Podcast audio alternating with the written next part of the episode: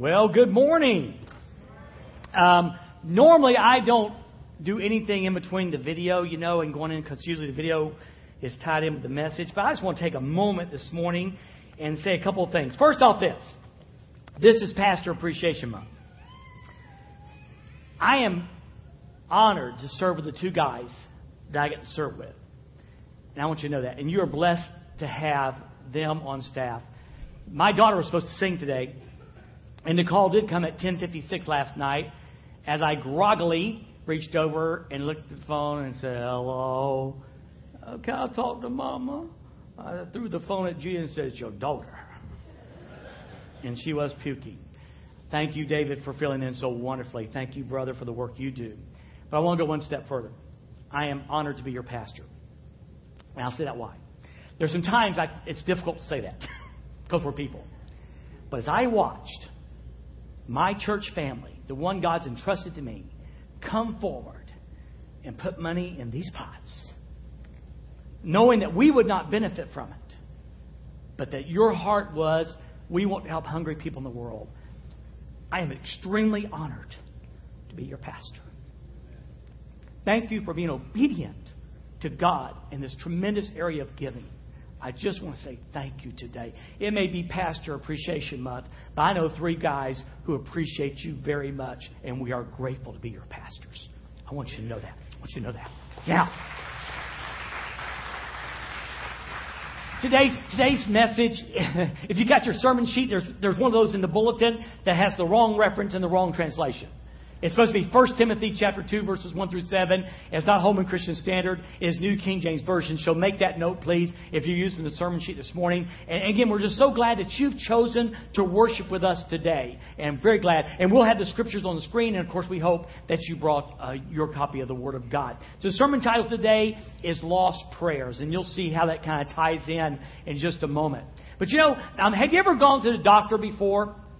And uh, you go to the doctor, you know, say, Doctor, you know, I'm, I'm, I've got this really, I, I feel real tight chested. Um, I, I have this incessant cough of mine, especially in the morning. I just wake up and just, just cough, cough, cough, cough, cough. And doctor, what do you think? And, and, and he goes something like this. Well, you probably need to give up the two packs a day. And then, and then you say to the doctor, uh, what else do you have? or, or maybe it's this, maybe it's this. You, you go to your favorite store and you buy the gym clothes. You know, you, you got the running suit or you got the little short thing and t-shirt going on, you know, and, and you notice that the size is just bigger than it used to be, you know. It's cool because you're getting more for your money. But but you put on the gym clothes, you know, and, and you and you go down to one of the fitness centers and you sign up and you say I'm going to be there and you walk in and there's a guy that's there to help you in your new journey. And so he goes, okay, what do you want to do? So, well, I really like getting in shape, maybe lose a few pounds. Awesome. Well, here's what I want you to do. And he begins describing what might be necessary for you to get into better shape and lose a few pounds. And you say, what else do you have? Or perhaps maybe you go to your car, to your mechanic, because your car is making the funny little noises that you don't like when cars make like rumbles and squeaks and groans and things like that. And you go and you say, and your mechanic says, well, we really need to spend two or three hundred dollars and get this right. And you say, what else do you have? And on and on it goes in areas of our lives. And you know what? It's not just things like that. It really bleeds over into our spiritual lives. Now, when I say that, I'm talking to the guys and gals here who have made that commitment to become believers in Jesus Christ and are choosing to walk the road with Jesus Christ, the road of life with Jesus Christ. So that's who I'm speaking to. But, but we had this thing, you know, we're all on board for the cross. We all, yay, we applaud the cross, you know. We're all for God, you know. And we, we're thankful for the cross because it is by the, what happened on the cross that is the death of Jesus Christ that, that mere mortals and sinners can come back into full relationship with God, that we can have our sins forgiven. And we really think that's incredible. But I've been in this long enough, and, and, and I've been a believer now for about 37 years, and I know me well enough to know that while I am never ungrateful for the cross, In fact, I have no problem when Dave chooses the songs and stuff to get on board and clap and sing. Y'all, y'all see me up here one day. You might just see me dance. I just start swaying because I'm so enthralled with the cross. But there's other things in God's Word that I wrestle with. You know, like that love your enemy thing. You know, like like forgiveness and don't be bitter and those kind of things. You know, I wrestle with those things. And it's, it's, it, when, it's, when it's the cross, I go, yay! But, but when it's not the cross, I kind of want to look at God and go, what else you got? Because the, the solutions that God offers in life are often difficult. True, and they work, but difficult. And so, that's the message today. It's a very, very timely message. But if my guess was right, a lot of us are going to push back and go, What else you got? We want to talk about today what God's Word says about praying for the leadership of our country, of our state, of our community. Because often we have emotions with, with those folks that make it very difficult to pray for them. And yet God's Word speaks very, very specifically and even gives us a reason why we should do that. So, again, hope your Bibles are open to 1 Timothy chapter 2, verses 1 through 7, and we're going to look at God's Word about what God says should be our response to praying for our leaders. Again, a very timely message because of where we are in our political spectrum in the country today. So, we start out, and I've got four points I worked really hard to get all the P's and the G's right. We got the plan of God, we got the passion of God, we've got the provision of God, and then finally we'll have the proclaimer of God. Look at the plan of God. It starts with, with this. We have Paul saying, therefore. Now, now, now let me pause. We always say, when there's a word therefore, we look up and say what the word is. Therefore, okay? We always do. Now, you need to know that Timothy was a real guy, a young pastor, and he was the pastor at the church of Ephesus, okay? Ephesus was a very popular Roman town in that day, okay? So Paul, as mentor, is writing to a young preacher boy, helping him become the pastor that God wants him to be. And in that, of course, we learn some great truths from God's Word, all right? So the word therefore is there because in verse uh, 18, 19, and 20 of 1 Timothy 1, okay, reads these words. This charge I commit to you, son Timothy, according to the prophecies uh, previously made concerning you, that by them you may wage the good warfare, that you might fight a good fight. Having faith and a good conscience, of which some, having rejected, concerning the faith, have suffered shipwreck. So he's encouraging Timothy because some people that were God followers are, are now spiritually shipwrecked. Okay? And he says this, of whom are Hymenaeus and Alexander, whom I delivered to Satan, that they may learn not to blaspheme. Now, these apparently are two guys who professed faith in Jesus Christ, okay, and then started walking away from the faith, and they shipwrecked their faith. And not only did they do that, they're apparently making life pretty difficult for this guy named Paul. So, so Paul turns them over to Satan, and that sounds really gruff, but basically he did this. He looked at God and said, okay, God, I want to release these two men to do whatever you want to do in their lives. If you want to use Satan as a weapon against them, that they may learn not to blaspheme, I release them to you. So, so that's the therefore, and now Paul continues that thought about praying for people, about how to deal with people. So he says this, therefore, I exhort, first of all, that supplications, prayers, intercessions, and giving of thanks be made for all men.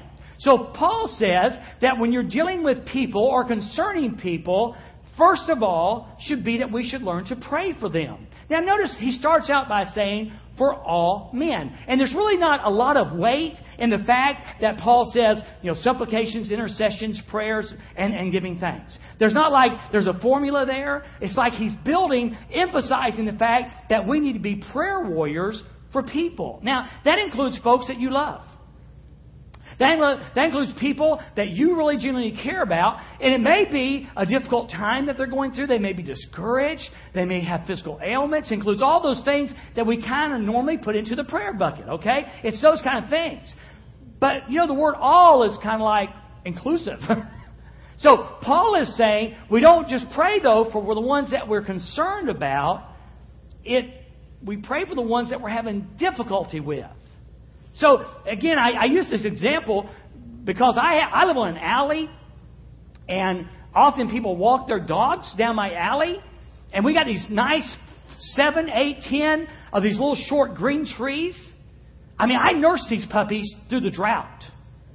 I carry buckets of five gallons of water out there and put it on these trees and let it drip in there real slow so they stay alive. And you know, from my perspective, those are some good looking trees. But when you go around to the alley side, almost every one of them are dead at the bottom. Can you guess why?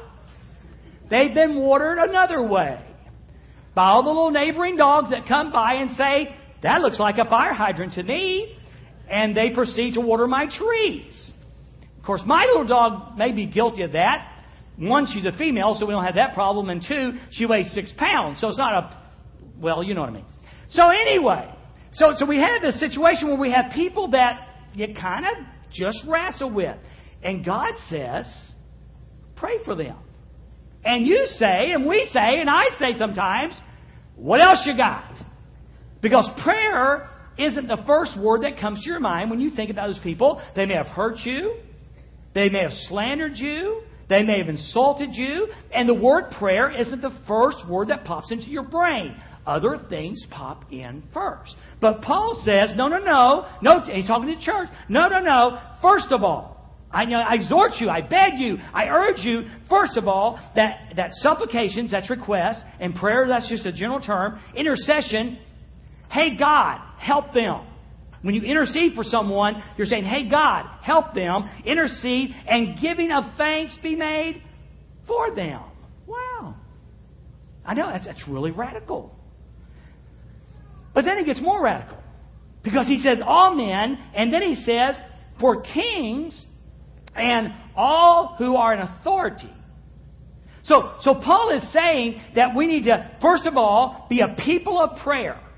Okay? We need to be a people of prayer that prays for all men, and especially for kings and those in authority over us. Now, here's the deal. Because we push back, I, I, come on. Have you ever really come and prayed for someone and went something like this? Get them! Got a little lightning right now would be just about right. Fry them puppies. Come on. See, the, the scope of prayer that we're speaking about, this is not your standard prayer. It has to be viewed in the lens of what Jesus himself taught about prayer. And it goes something like this Our Father, who art in heaven, hallowed, honored be thy name. Thy kingdom come Thy will be done on earth as it is in heaven. Now, you and I both know our prayers are more like this Hey, God, this is what I want done. Would you please get on it? But Jesus, when, when he was when he taught on the Sermon on the Mount, and later when when the guys were you know said, "Hey Jesus, you know John taught his disciples how to pray. Teach us how to pray." And he said, "Okay." And he taught them the same lesson again: "Our Father who art in heaven, hallowed be thy, thy name. Thy kingdom come. Thy will be done on earth as it's done in heaven." In other words, God, what you want done up there, let it be done down here. And that's how we've got to view prayer we're dealing with people. We believe that God is sovereign and that God is working in the lives of men and women and circumstances in our lives. We've got to believe that and we've got to trust God for that. So God's word says that we are to pray for the kings. We're to pray for the ones, uh, the president, the vice president, those, those in our lives, and he uses a more general term, those in our lives who have authority over us. Now, I shared with a sister yesterday what we're going to talk about, and, and she kind of did what I frankly would want to do. I kind of want to push back. You pray, pray for the president, you know, pray for the vice president, pray for that Congress. You, know, you kind of want to just push back because it's difficult. Because in so many areas, with so many of the politicians, as Christians, we vehemently disagree. And so we kind of want to push back from that. All right? Let me give you a context. I told her I had a, I had a secret, I had a, I had a bullet in my gun that, that really would help us understand this.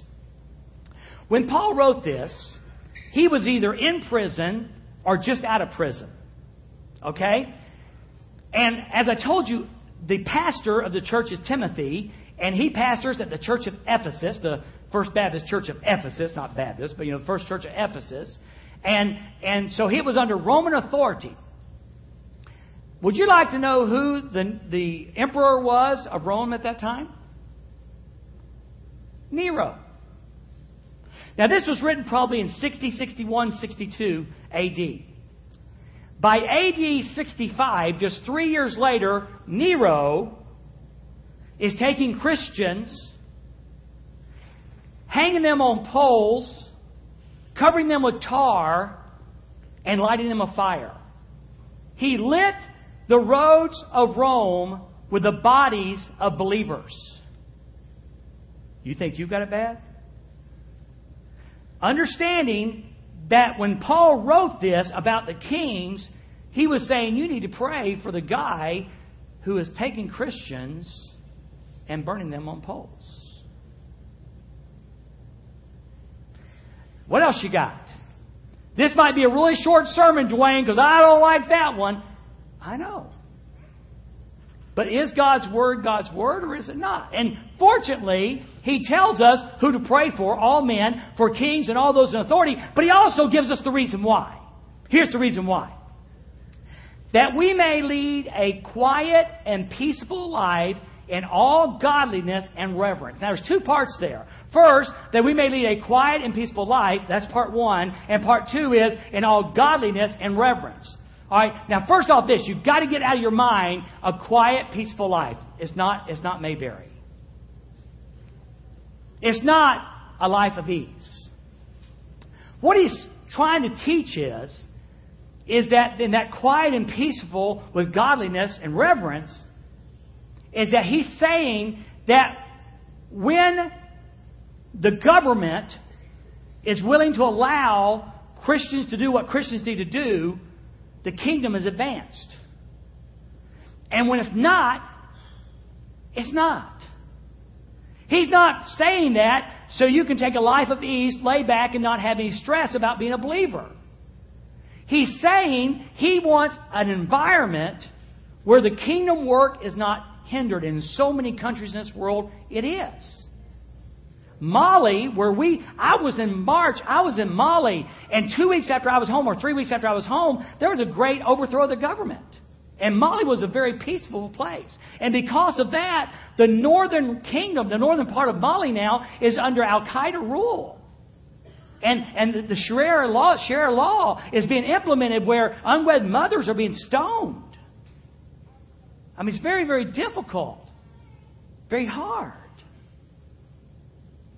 Things change quickly. It was pretty easy to be a believer in Mali compared to that in Niger, but it's becoming more difficult.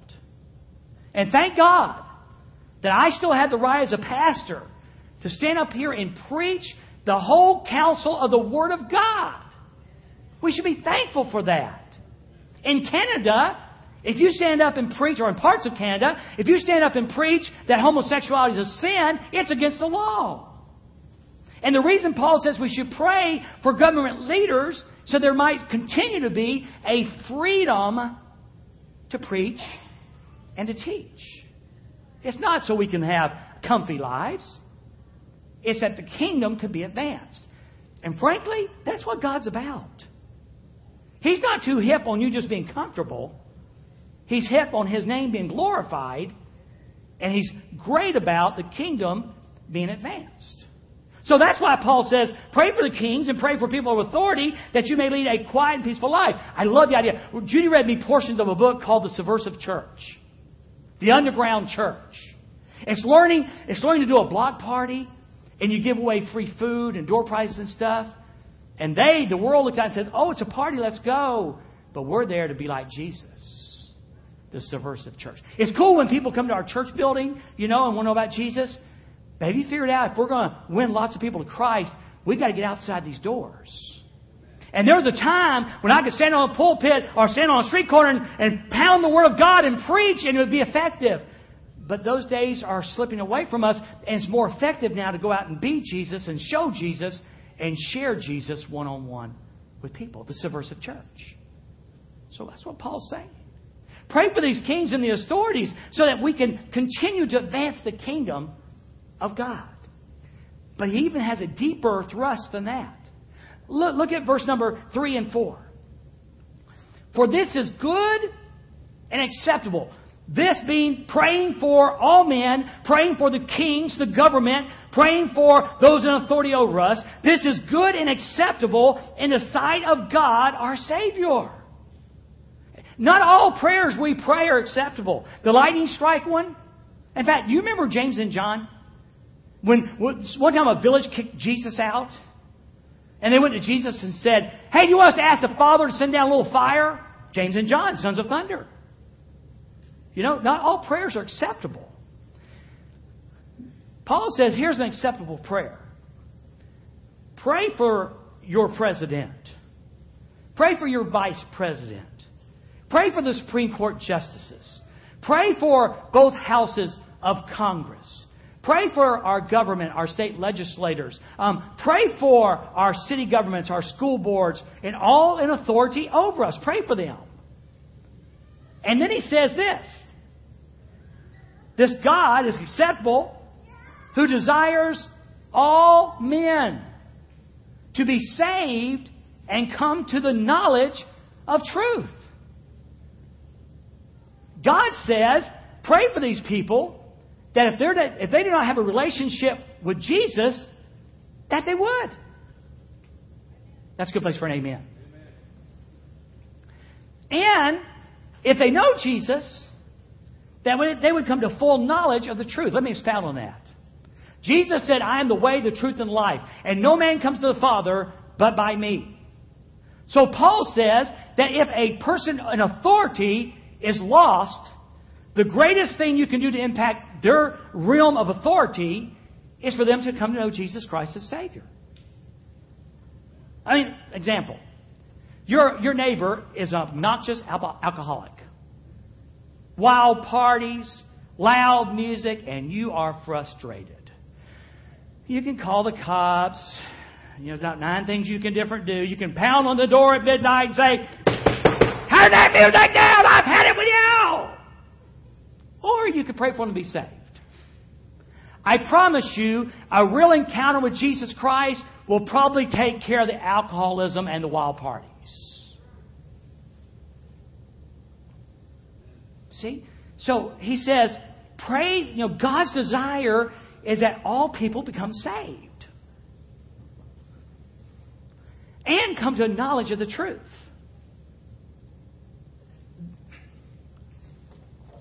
This is truth. This is truth. So not only, not only that they might be saved, but they'd have knowledge of the truth. Now let me help you here. Do you suppose, and we will not debate President Obama's salvation, Joe Biden's salvation, the Congress's salvation, the Supreme Court's salvation, the governor's salvation, both houses in the state's salvation, the mayor's salvation, the city council's salvation, the county board's salvation, the school board's salvation, the superintendent's school salvation. We're not going to debate, debate that because it doesn't matter. What matters is this. The truth is this. Do you suppose that A, if the president was a, was a follower of Jesus Christ and a fully devoted follower of Jesus Christ, in that the source for his values and principles was not based on what his party believes, but what this book says, do you think he'd have a different approach to governing America? Do you think that Joe Biden would have a different approach if he, in fact, was, and I'm not saying he is or not, a follower of Jesus Christ and came to knowledge of the truth and made his decisions based on what this book says? Do you think it would change things? Do you think it would change the Supreme Court? I know it's a stretch, but do you think it could change Congress? It could. It would. And that's why Paul says, because he, God wants all men to be saved and come to knowledge of the truth. What America needs is leaders, not Democrat, Republican. It does not matter. What we need are leaders who are followers of Jesus Christ, who have sold out their hearts, their lives, their values to Jesus Christ. That's what matters. And I'm telling you, that will make an impact when God's people pray. And that's why Paul said, first and foremost, pray. Now, I'm not saying don't do anything else. There are times when we need to act, and we'll talk about that a little bit at the end of the service. I'm not saying that. I'm just saying we should be prayer warriors that God would move mightily in every leader in the scope of our world, that their first priority would be that they know Jesus Christ and that they would be fully devoted followers of Jesus Christ. And I'm going to say something. It would be radical if the Congress did that.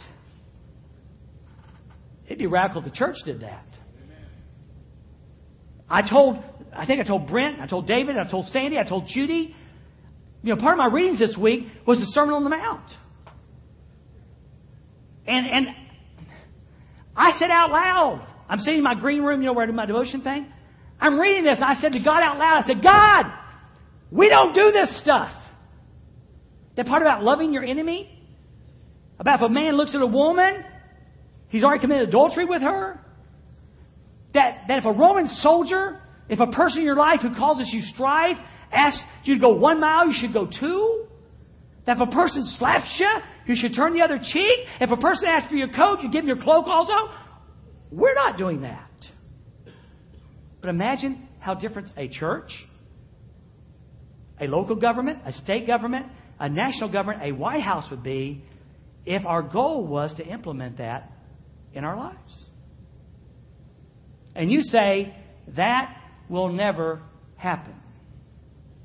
I say, if God can cause a 14 year old Jewish girl to become pregnant and bear the Savior of the world who could live a sinless life, who could die on a cross, who could resurrect on the third day, and who's coming back again, all things are possible.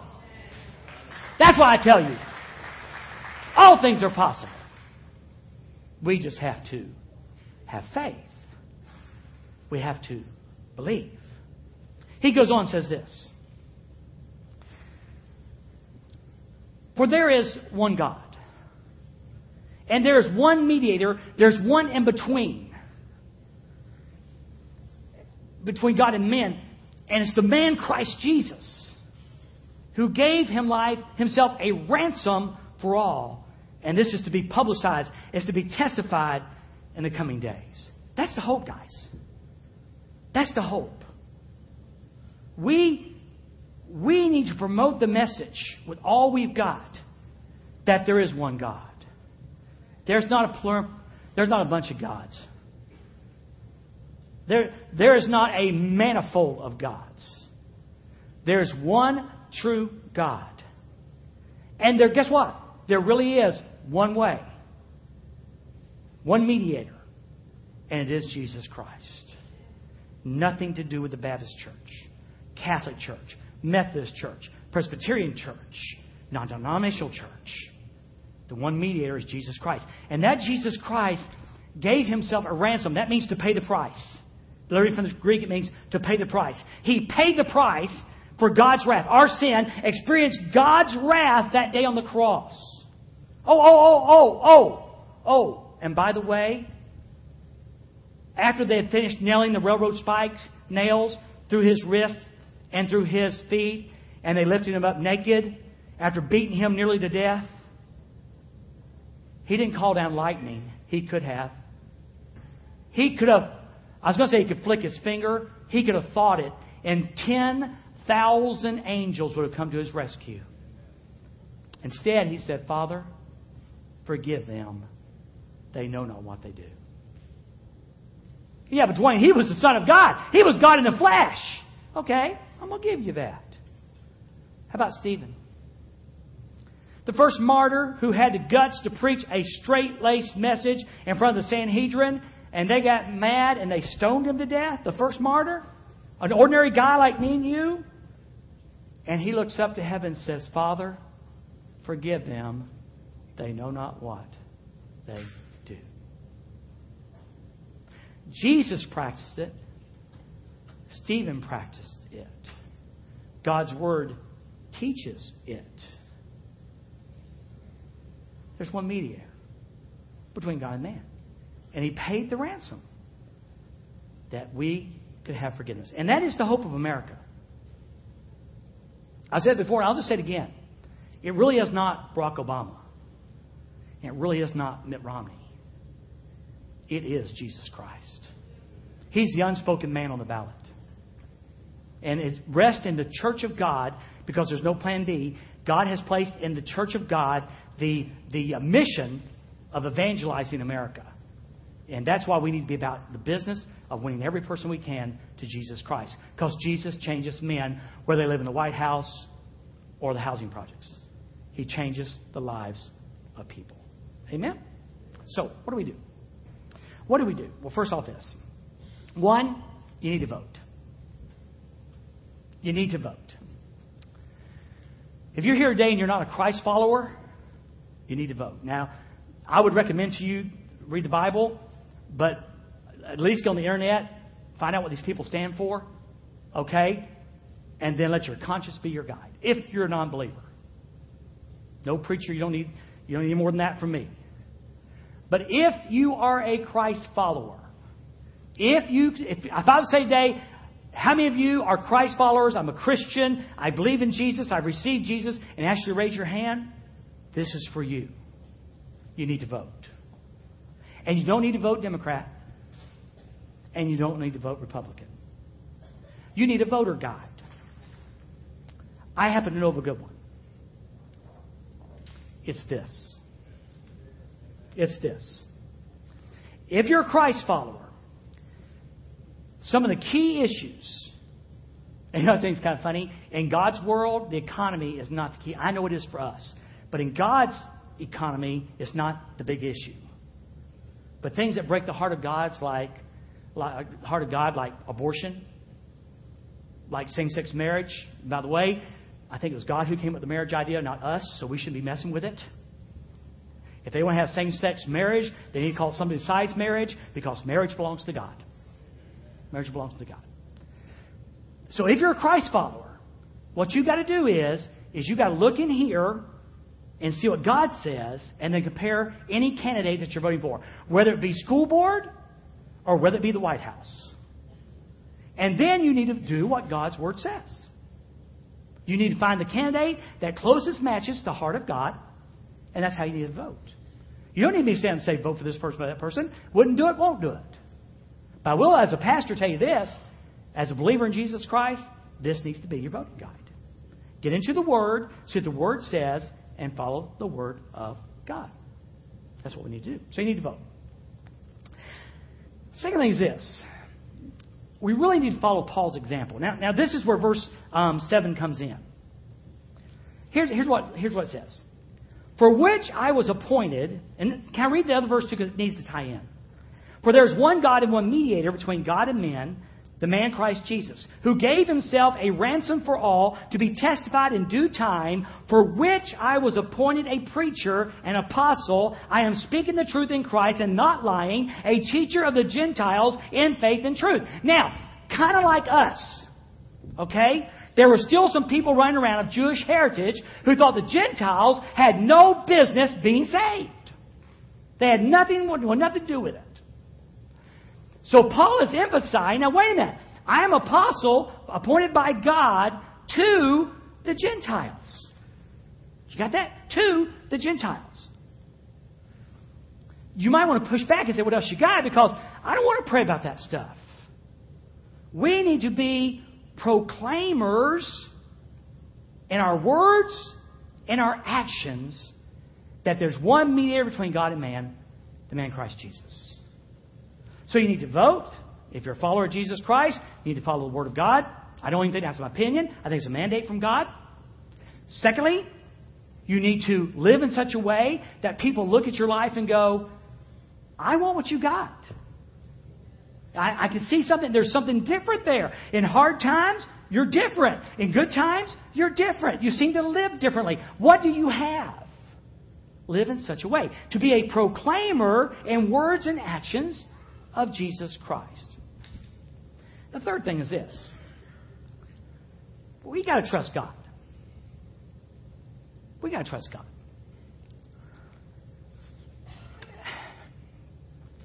When Jesus was standing before Pilate, Pilate said, You better talk to me. Don't you know I have authority to either let you live or to kill you? And Jesus said, looked at him and said, You have no authority unless it was given to you by my Father.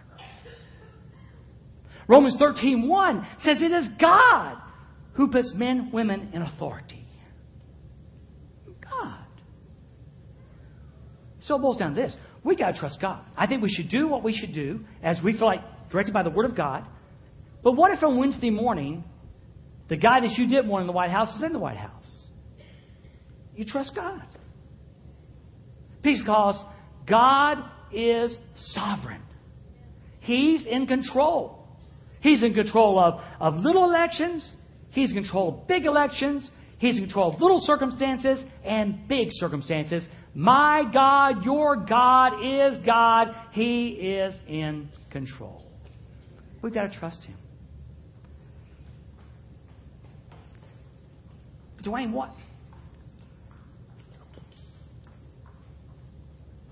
I was going to say something about God maybe using, maybe bringing American time of, of correction, of judgment. I don't know. I just know these are very late days in God's calendar. It sure appears. I mentioned last week, don't know the date, not going to name a date. But I know our country's walked a long way away from God. And every time Israel did that, Brent, you remember? He brought in judgment, didn't he? It's just possible that God's trying to correct us. Not because he hates us. He certainly doesn't do that. Because he desires all men to be saved. But he could be bringing us in a judgment to bring us back home as a nation. As a nation. Dwayne, do you pray every day for Barack Obama? I don't. Joe Biden? I do good pray for Judy. No, I do. I pray, I pray for Judy every day. it was a good illustration, though, at the moment. But can, can I tell you what I think I do do? I think I have a pretty good attitude of prayer. And when I hear something on the news that grieves me, I, I think I do pray, Father, please, be God in this situation. When I read news, I, I see news on the newspaper and about bad decisions it seems the government's making. I, I, do. I, I pray in my heart. I say, God. So, so I, would, I would say maintain an attitude of prayer. Oh, maintain an attitude of prayer during these days. During these days. That those in office become Christ followers and fully devoted disciples of Jesus. And that God would have His way in whatever He's trying to do. And that we be willing to say, Thy kingdom come, Thy will be done on earth as it is in heaven. Would you bow your heads right there? Well, there you go. There you go. If you're here today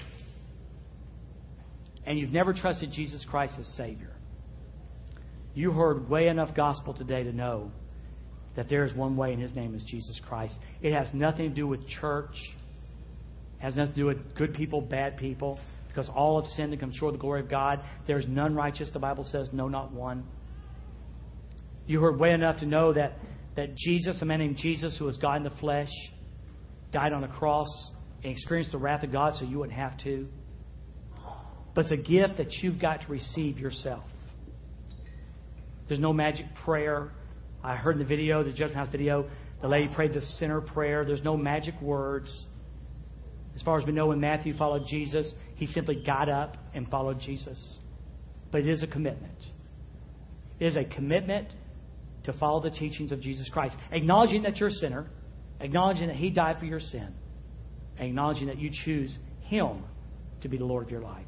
Brother Brent will be standing down front here in a moment, and we'll have some other folks down here. We would love to talk to you about Jesus Christ. I'm telling you, it's been 37 years for me. It's been incredible. And I'm not the only one. There are a lot of people who will tell you about that. Two, if you're here today and you followed Christ, this is an area where you need the lordship of Jesus. And, and frankly, it's very tempting to take the reins of the horse. Because I know what I'd like to see, and you know what you'd like to see. And that makes it very difficult to say, Father, I trust you. As your pastor, I want to encourage you to trust God. Do as God's words directs in your life, and then trust God for the results. Thank you, God, for the high privilege of speaking your word today. A timely message, but on a couple different levels, a pretty difficult message for us. For my friend who's here today and may not know Jesus Christ as Savior, may today be the day they say yes to Him because He is the way, the truth, and the life. And for all of us, may we laser focus in on what you want to happen in our lives in the coming month or so leading up to this election. And, Father, please, much beyond that. Much beyond that. May this be a lifestyle for us. And may our prayer life not stop the day after the election. I pray that, Father. May we be a people of prayer for all men, all those in authority over us. Have your way, Jesus. And we pray it in your precious name. Amen.